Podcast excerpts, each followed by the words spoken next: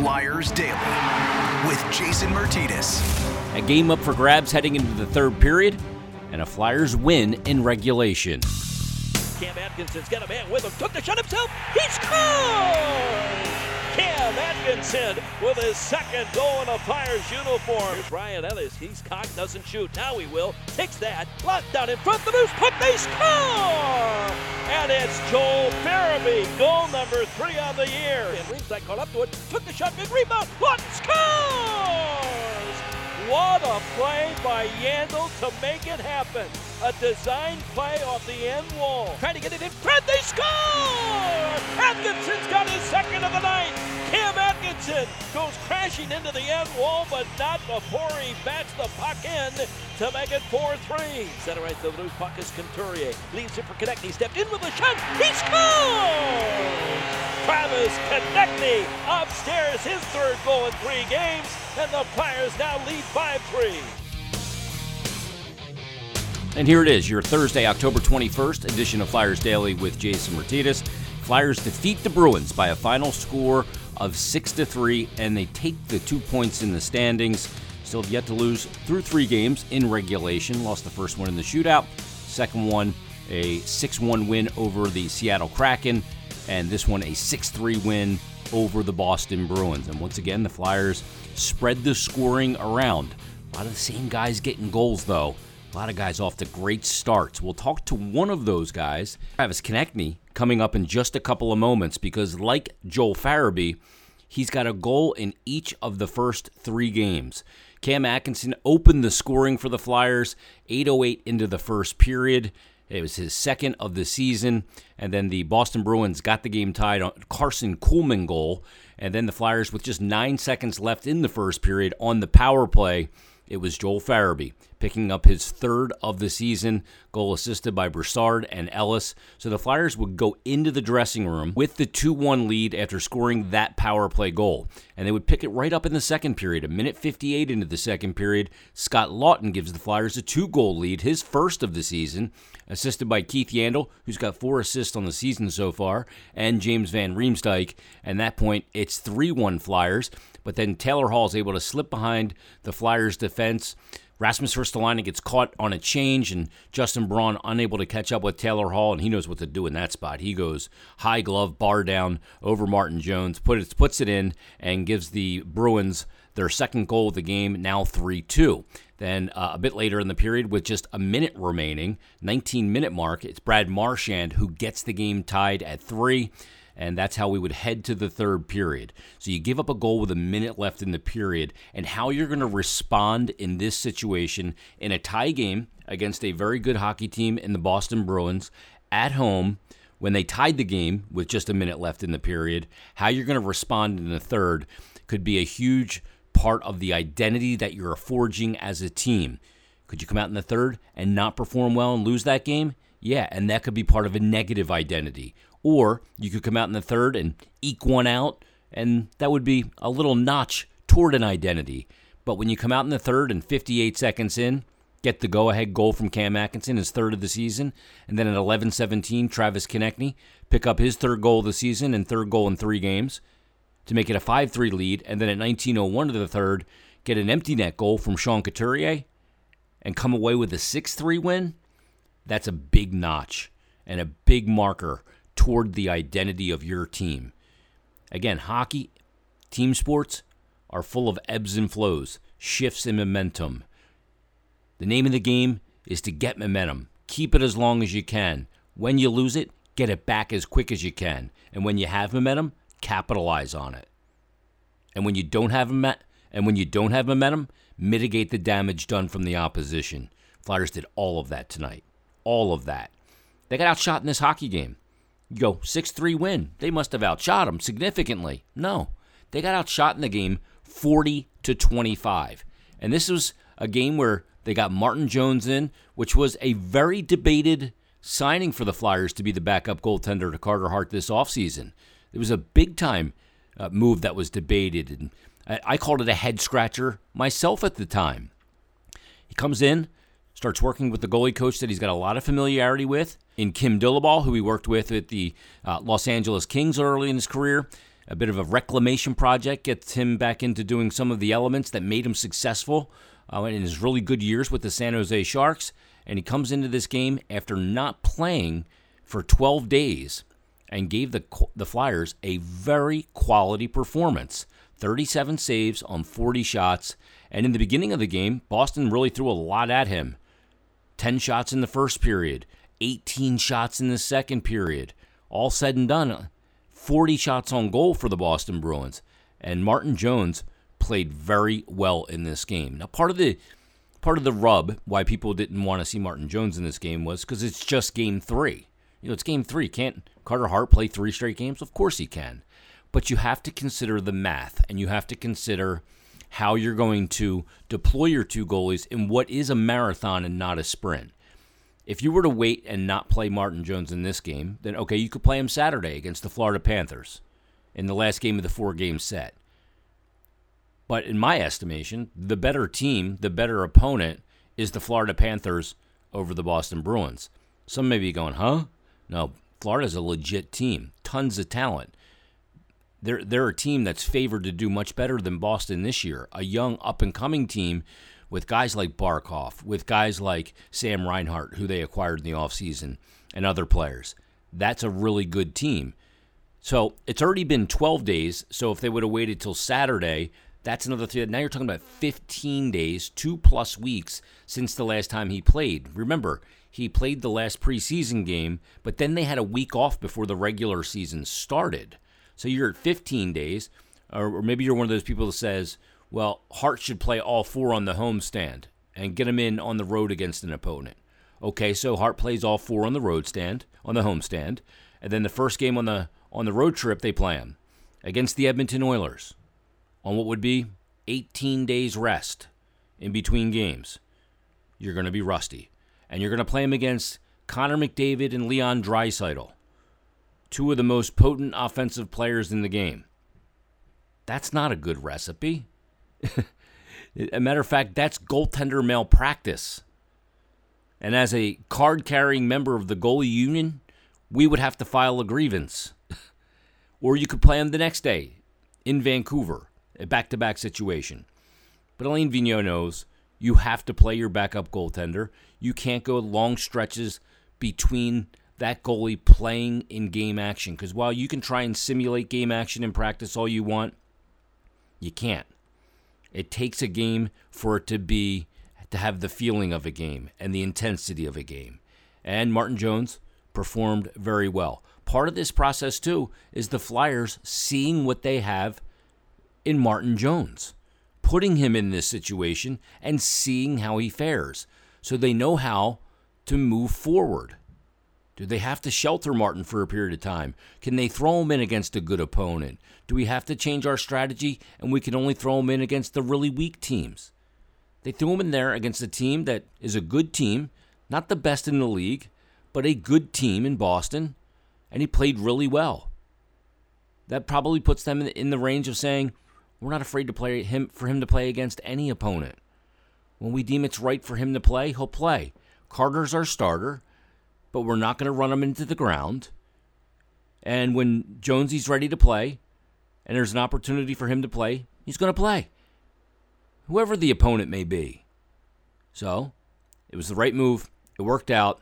Martin Jones gets his first win as a member of the Philadelphia Flyers. We'll hear from him. I had a chance to talk with him right off the ice coming up in just a couple of minutes. But let's get to my conversation with Travis Konecny. Now, TK, just a little background here before we start, is a guy, and I think I've mentioned this before, that came to the NHL as a young player without a wall. Now, a lot of times when we talk to young players especially, you get one-word answers or you get, just hockey speak, and you don't get a very good conversation. You get a question and you get an answer. TK was always a guy that was very relaxed, was never intimidated by being asked questions by an interviewer, a media member, a television reporter, or a newspaper reporter. He's just a very laid-back guy. And there's kind of, a vibe that he had where he's just kind of chill and doesn't get caught up in all that. So he's always had that kind of approach when dealing with the media. And I've obviously talked to Travis hundreds of times over the tenure of his career. And so tonight we had a very interesting conversation, obviously, about the elements of this game. And I loved the self-accountability that he shows, but also about where he is right now as a person and a person with a young child. So here's my conversation with Flyers winger Travis Konecny. Joining us on Flyers Daily, fresh off a win over the Boston Bruins and another goal, another game, it's Travis Konecny.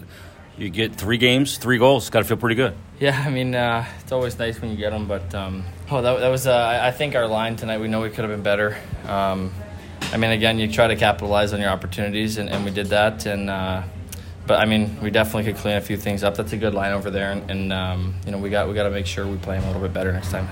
Talk about the goal, because when I watch the goal, I love the way that you read the screen, because it makes it so difficult on a goalie. Talk about what you saw. Well, you always got to be thinking, and if I just release that D is going to be right in my way, so I kind of had to fake him and you know, just move to the right a little bit and shoot. Again, like, these D are so good that if you just shoot, they're right there, they're in the position. So most times I'm missing that, but it just happened to go in. It was just a good play by Coots to drop it and kind of drive through and create the space for me. Confidence, though, that's a big thing. Sometimes I miss that, but when things are going well and you're scoring, you have a confidence to make those shots, and with a different bit of a mindset. You got to feel confident right now, and you got to love the way you're starting the year. Yeah, I mean, it feels good, especially you know, I at the end of last year, you know, in the playoffs before that, in the bubble, I wasn't really playing the way I was supposed to play, and like you said, the confidence kind of veers off, and you know, that's when you stop making plays, you stop shooting the puck. And I just kind of had a mindset of playing hard, get G and Coots the puck, and try to get to the right areas and just shoot. You know, I it's kind of what I do. I just shoot pucks. I shouldn't be trying to do much more than that. I got 2 of the best playmakers on my line, so I just try to stay in the right spots and stay open for plays for them. Talk about the release of a pressure valve with not having to be the only line that scores. You're on the top line, and you're holding your line accountable, and you say, we can be better, and I love that. But to get the scoring that you're getting from Farabee, from Atkinson, from across the lineup, that's got to be something that also takes a pressure off you guys, not only you individually, but the line. Yeah, I mean, honestly, I don't even know. I wouldn't even say top line. Like, we have, you know, such a good depth for lines, and we all play hard, and you know, there's going to be plays that need to be made sometimes, and that's when, you know, guys have a little bit of leeway to make those plays, but you know, everyone's just kind of trying to stick to the same game plan, and man, that Brass's line's just on fire, and they've been leading the charge for us the last 3 games, so you know, you kind of follow guys like that. You know, they're showing their leadership, those guys, and they're playing the right way, and they're getting rewarded. So it's good to, you know, it keeps everyone else on the bench on the same page, playing hard. Last thing for you, you've always been a guy that's comfortable talking to the media and stuff like that. You always feel like it's just a conversation. And you came into the league that way. But you've been grown up as you've been here. First of all, how's parenthood? It's best thing in the world. You know, everyone says you don't really know. You won't understand until you have your own, and the moment you meet your baby, whether it's your son or your daughter, it's like you never thought you could love something you've never met in your entire life. And yeah. You know, it's been amazing, and kudos to all the moms out there, man. It's a lot of work and a lot of sleepless nights for them, but they get it done, and you know, we just fill in the blank spots when we can. You know, it's funny, when I had my first son, I looked at his ear and I said, I made that ear. It's like perfect. I can barely like write my name legibly, but that ear is perfect. That was yours, yeah. Yeah, I mean, I'm still waiting for some of those things. He's 2 months, so it's hard to tell, changing every day. But, you know, he's our pride and joy, so it's awesome. But to the point of the question, like, you feel like you look like you're in a really good place in your life right now as well. And the COVID restrictions, you know, kind of lightening up lends to that. Yeah, I mean, you know, for the last couple of years, it's been tough for everybody, and yeah, everyone tries to find something to turn themselves around and get back to a happy place. And for Carly and I, it's been our son Rhett, and you know, seeing my parents be grandparents for the first time, and her parents get to enjoy him. Like, it's pretty special to be a parent. So I'm trying to soak it in. Well, it looks good on you. Thanks for doing this. Keep it going on Saturday against the Panthers, and we'll talk soon. Thank you very much. I'm always fascinated by how people have handled this situation with COVID. At different age ranges, at different economic situations, all of those things. How they've handled it, how they're doing, and how they feel like they're going to be doing. And it just felt like seeing him, that he's in a very peaceful place as a person and a hockey player. And I think when you don't have to worry about some of those other elements in life and they're settled, and you don't have the stresses of dating or, you know, hectic lifestyle, having a baby's hectic. But it's hectic for all the right reasons. When it's hectic and distracting for all the wrong reasons, it's hard to play. But it seems right now that his life's in a good spot and his hockey's in a good spot. And it was just something curious I wanted to ask him.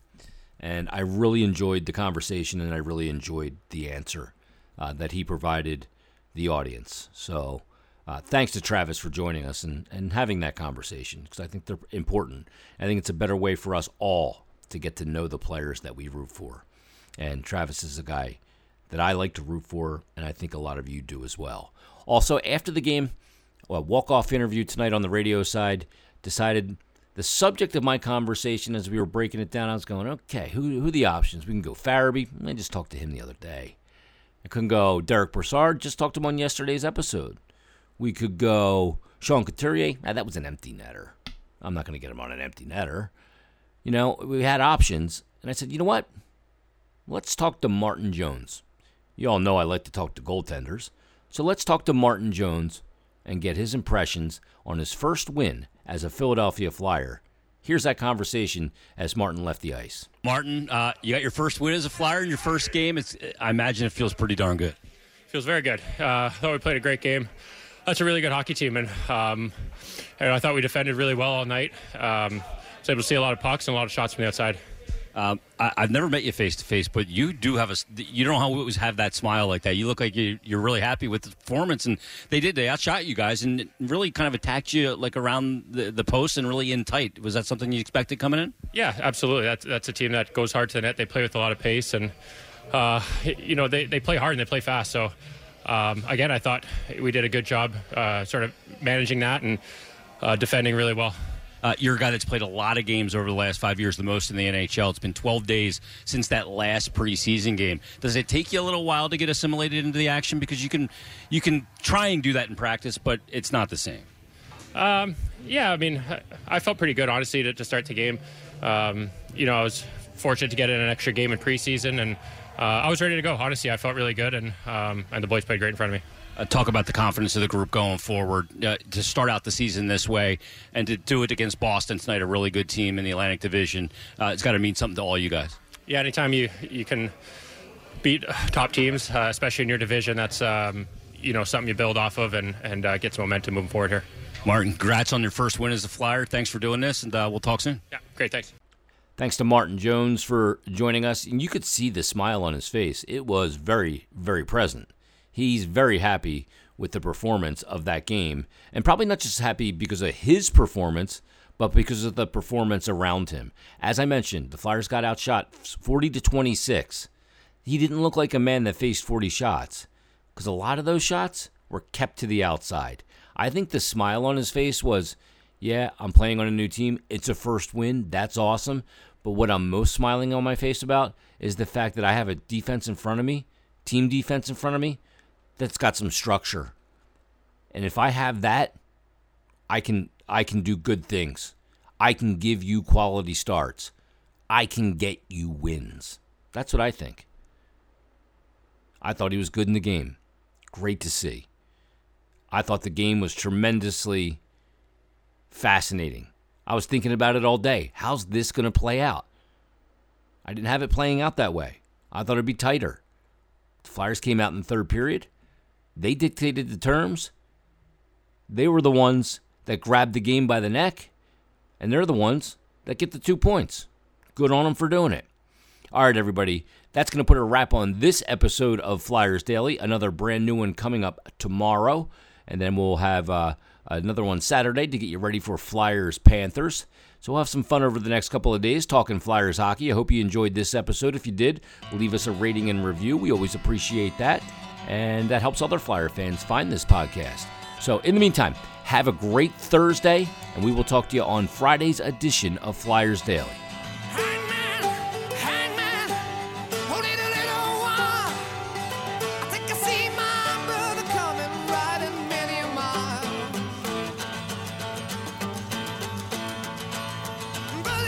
Some silver as you get a little